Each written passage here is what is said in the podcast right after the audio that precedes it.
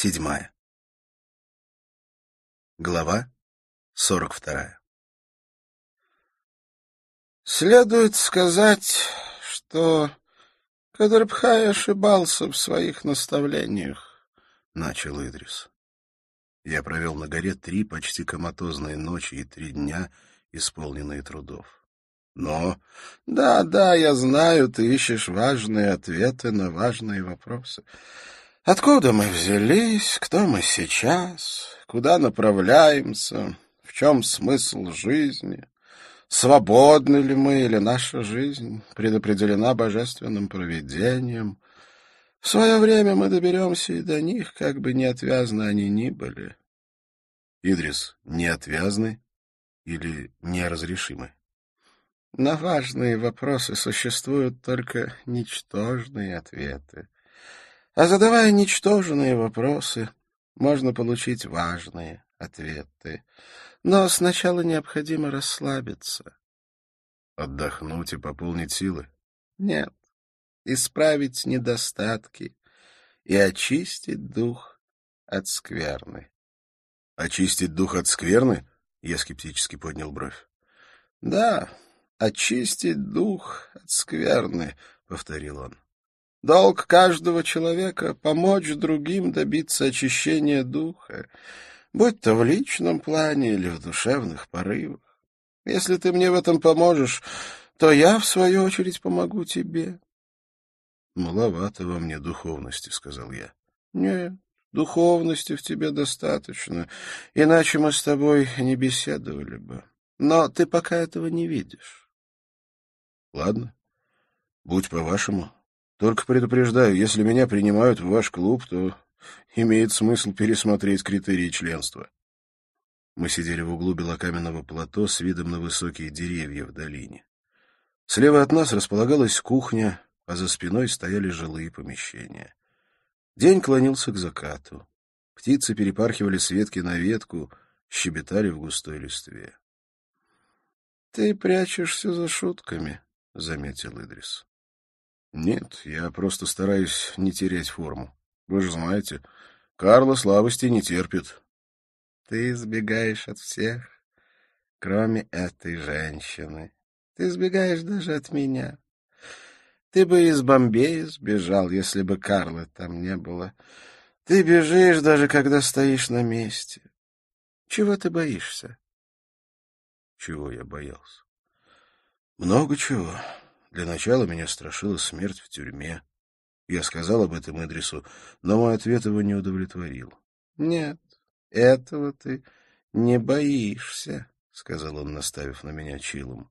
— Ты боишься, что с Карлой случится что-то дурное? — Да, конечно. — Вот это я и имею в виду. Все остальное тебе знакомо. При необходимости ты сможешь это пережить. Больше всего тебя страшит судьба Карлы и твоих близких. Что это значит? Это значит, что свой страх ты носишь в себе, Лин, — улыбнулся Идрис. Страх должен существовать вне нас.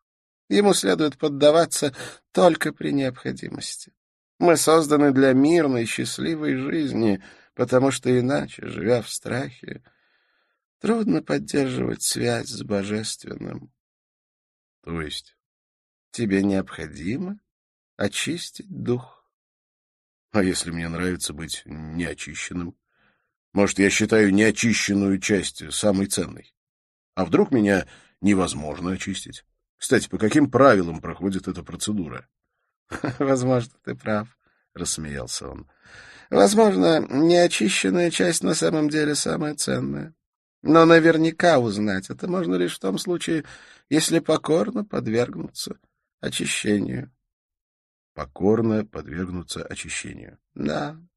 Всякий раз, когда я слышу формулировки, достойные религиозного культа, неочищенная часть моего естества возвращает меня в реальность. — Что ж, попробую объяснить по-другому, — сказал Идрис, откидываясь на спинку стула. — Представь, что у тебя есть э, знакомый, обладающий рядом хороших качеств, но, к примеру, умеющий только брать, а не давать. Понимаешь? — Да. — Прекрасно. Тогда представь, что этот человек жесток с посторонними, не гнушается пользоваться чужим успехом, способностями или деньгами, но сам никогда не работает и ничего не отдает взамен. Я понятно объясняю? — Да, я с такими встречался, — с улыбкой ответил я. — Продолжайте. — В таком случае твой долг, как человека более чистого духом, поговорить со своим знакомым — указать на недостатки такого поведения, попытаться его изменить. Это сработает, если он покорно выслушает твои советы. Если же его снедает гордыня, а дух его чересчур темен, то у тебя ничего не выйдет. Проще исполнить свой долг с более податливым человеком. Я все понял, Идрис. Только, по-моему, речь идет не о покорности. Я называю это компромиссом, встречей на полпути. Ты прав, речь идет и об этом тоже. Общность интересов, согласие, свободный диалог, но все это невозможно, если обе стороны не проявят покорности. Покорность лежит в основе цивилизации, в любом добром деянии. Смирение — врата покорности, а покорность — врата очищения. Теперь понятно? — Ну, да. Уф, слава богу, вздохнул он, опуская руки на колени. Ты не представляешь, как часто приходится раз за разом повторять одно и то же, приводить пример за примером, и все для того, чтобы человек хотя бы на миг отринул гордыню и забыл о своих предубеждениях. Хе, затрахали уже. Я ошеломленно посмотрел на Идриса, впервые услышав из его уст грубое выражение. — А что такого? — улыбнулся он. — Если не сквернословить, не орать и глупостей не говорить, я, я вообще с ума сойду. — А, ясно. Не знаю, как тантристам удается всю жизнь ежедневно исполнять сложные обряды и совершать жертвоприношения. Это требует немалых сил и энергии, духовной и физической. Нам, учителям, гораздо легче.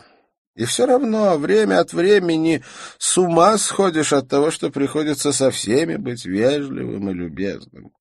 Ну вот, чилом погас. А, так на чем мы остановились? Ошибка наставлений Кадрбхая, напомнил я, разжигая чилум. Идрис глубоко затянулся, выпустил струю дыма и пристально посмотрел на меня. — Что ты знаешь о тенденции к усложнению?